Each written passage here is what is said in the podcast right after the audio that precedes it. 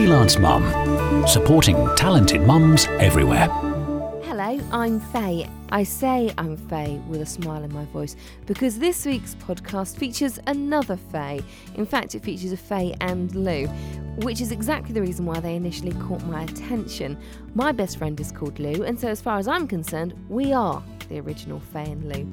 In fact, I still stand by it. However, when it comes to business, they certainly know a thing or two that we don't. Faye and Lou, much like us, are friends that go back years and years. In fact, they met when Lou herself was 19 and they were both starting out as nannies. After a stint in nannying, they then went on to travel the world together.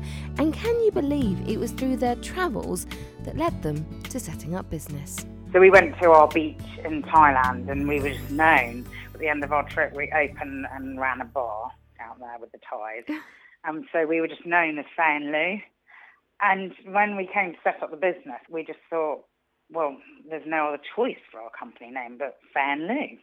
We didn't even really think about it. And am I right in understanding that it was actually part of your travels that then informed the, the Faye and Lou rainbow muslins?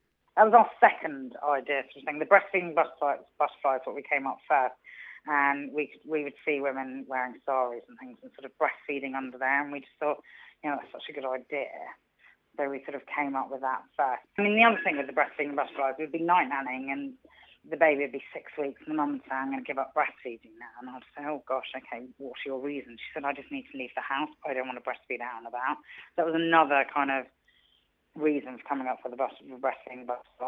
And there was nothing. There was nothing over here. In America, there was the Hoot Hider, which is now called the Bebe au Lait. Mm. And now there are lots of different breastfeeding covers over here. But when we set it up, there weren't any.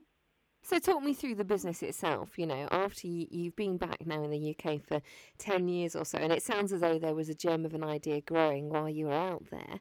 Yeah. At what point did you think, okay, let's make this happen? I mean, quite shortly after, actually, we got back. It, a bit like the travelling, it just sort of came about. I don't think we really thought about how difficult it was to set up our own business. We both love children and both love nanning, but the employers can be quite tricky, and we've had a few that weren't so nice and things. So we kind of wanted to get out of nannying, even though we loved the children and things. We, we didn't really think much about it. It just all came about. So Faye and I were still working full time as nannies and sort of doing it in the weekends and the evenings when the children were asleep and things. We did that for a few years. Well, and then Faye had a baby, Caleb, and then I carried on nanning. She was doing night nanning, and, then I went part time, so I was doing three or four days, and I was night nanning and doing the business, and it was really tough, but I mean, worth it, you know. But we didn't know anything about business. Faye's now got three children and running the business, and I still nanny. I do three till six, looking after four children. So children and childhood are obviously still incredibly close to your heart. Yeah, yeah. And it was important that whatever business you set up, it should then therefore be in that field. Yes, because we kind of know it. We know what mum would like and things. Faye's dad could see us struggling. We'd be literally be working and then buying fabric with our money and sort of thing. And so he invested and he still invests in us. And he's our commercial director now, actually. And are you able to have sort of a, an objective relationship with him? I mean, you know, with him being Yeah. Faye's dad? Yeah, no, it's all, it all works out. I mean, it's absolutely lovely. It all works out really well. And we all have our set roles and, you know, know what we're doing. And then we meet once or twice a week. Um, So how long has the business itself actually been going now? seven or eight years. Wow. I mean, it was very, very slow at the beginning. But Faye and I worked on the butterfly to get the design right for a year or so, and then to find a manufacturer took us about a year. No one would tell us anything, we didn't know anyone in retail. Mm. Now, from doing all the baby shows and things, you know, we've got so many contacts and know all about that. But before, And is that your biggest outlet? Because I mean, I know you, that you now sort of stock your, your rainbow muslins in the likes of John Lewis, for example. Yeah. yeah, Was that quite a big moment when it happened? Amazing.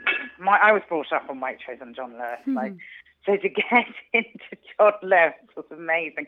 But we still never really fully celebrated because we were like, but he might only, you know, keep us in there for a month or something. We've been there two years or three years now, so that's going really well. That sort of sounds like the um, pop star equivalent of hearing their tune in the background of EastEnders, doesn't Yeah, it? It that yeah, kind of yeah. moment? I've made it, I've made it. Yeah, there we are on the shelves. So, what's the most popular thing? I mean, certainly from The rainbow muslins. They are fantastic. I mean, from a mother's point of view, it was your name that initially caught my attention. But when I looked at your website and I thought, actually, these are fab. I don't want to walk out and about around the house with horrible, dirty grey muzzles. That is still a big hit with mums, I'm guessing. Yeah, the rainbow muslins are, and we're about to launch three new products. So, Oh, can you tell us some more? Yes, all rainbow muslin themed. In February, two of the products coming out. We're doing a four-way dribble bib. Uh, Basically, they can dribble on four bits of the bib because you know what they're like. They just get wet, don't Yeah. they? Dribble. And So it means that they last sort of longer. Yeah. And Faye's been using it on Luca, and yeah, she just says it's just brilliant because you just one one side gets wet, you sl- slip it over and use the other side, sort of thing. And then we're doing origami sort of muslin toys, which can be comforters or teethers. So you know, we've we've been doing it for ages now, about 18 months. And you know, we send them, you know, off to the manufacturers. They do samples. I'm like, no, they're not quite right. So we, you know, every time you do that, that takes a couple of months. But they're finally right, and uh, we've ordered them, and yeah, and they're coming in February. And what things have you learnt since you've been in business? As you've said yourself, you were a bit green to start with. It wasn't a, a natural territory for you. You must have learnt so many lessons. We've learned write everything down, double check, triple check. You know, don't be, you know, scared to ask for advice. Communication is a major thing. And and without the funding from Faye's dad, did you know what else you might have done? No, we didn't sort of even think about that really. We just were sort of plodding along. I guess we would have gone to the bank. I don't know. As I said, Faye and I are not very business minded, so we hadn't really thought about that. You know, other people would set out a business plan, see, see if it's, you know, we just turned up at JoJo Maman Bébé, and just met Harriet, the buyer, who I have to say is the most amazing, lovely buyer. She was like, yeah, lovely, that looks good. So we were very lucky. Are you still friends? You haven't Oh, yeah. out? We've never argued. We went travelling for the year, you know, in a very difficult situation, no money, you know, missed trains or, you know, very stressful times, losing our baggage, and we've never, ever, ever argued. Because it's funny, a Never, lot of never. people's advice would be don't go into friends and business or don't go into business with friends. And we're doing all of that, and it's worked, and it still is working. And So, any advice to any mums listening or any women listening who are thinking, do you know what, I've got a germ of an idea, I, I, you know, I don't know whether to make the plunge, don't know whether to make it happen. What would you say? I guess if, if you've got an idea and a passion to do it, then then go for it. I mean, it is hard work. I'm prepared to not have very much money to work hard, I guess. And but once you've got a product or you know something, you know, the it's a real high when when we first sold something at a baby show or when we got into John Lewis. It's amazing. And it's lovely working for yourself because you can be flexible. You can have a day off and then just work on Saturday and things like that, which is it's been hard. I'm not sure whether I would do it all again. I don't. I, don't, I, I, I love doing it, and I, I don't regret it or anything. But we didn't realise how hard it was going to be. Mm. I think if we just went and worked in an office and did it, and we didn't have, you know, childcare things, I think it would be a lot, lot easier. But it is the whole juggling of children and other jobs and working nights. But no regrets.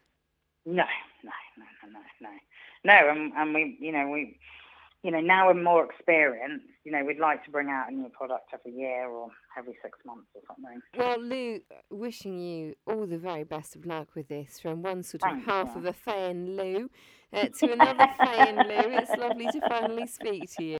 To share your story, send an email to hello at freelancemum.co.uk.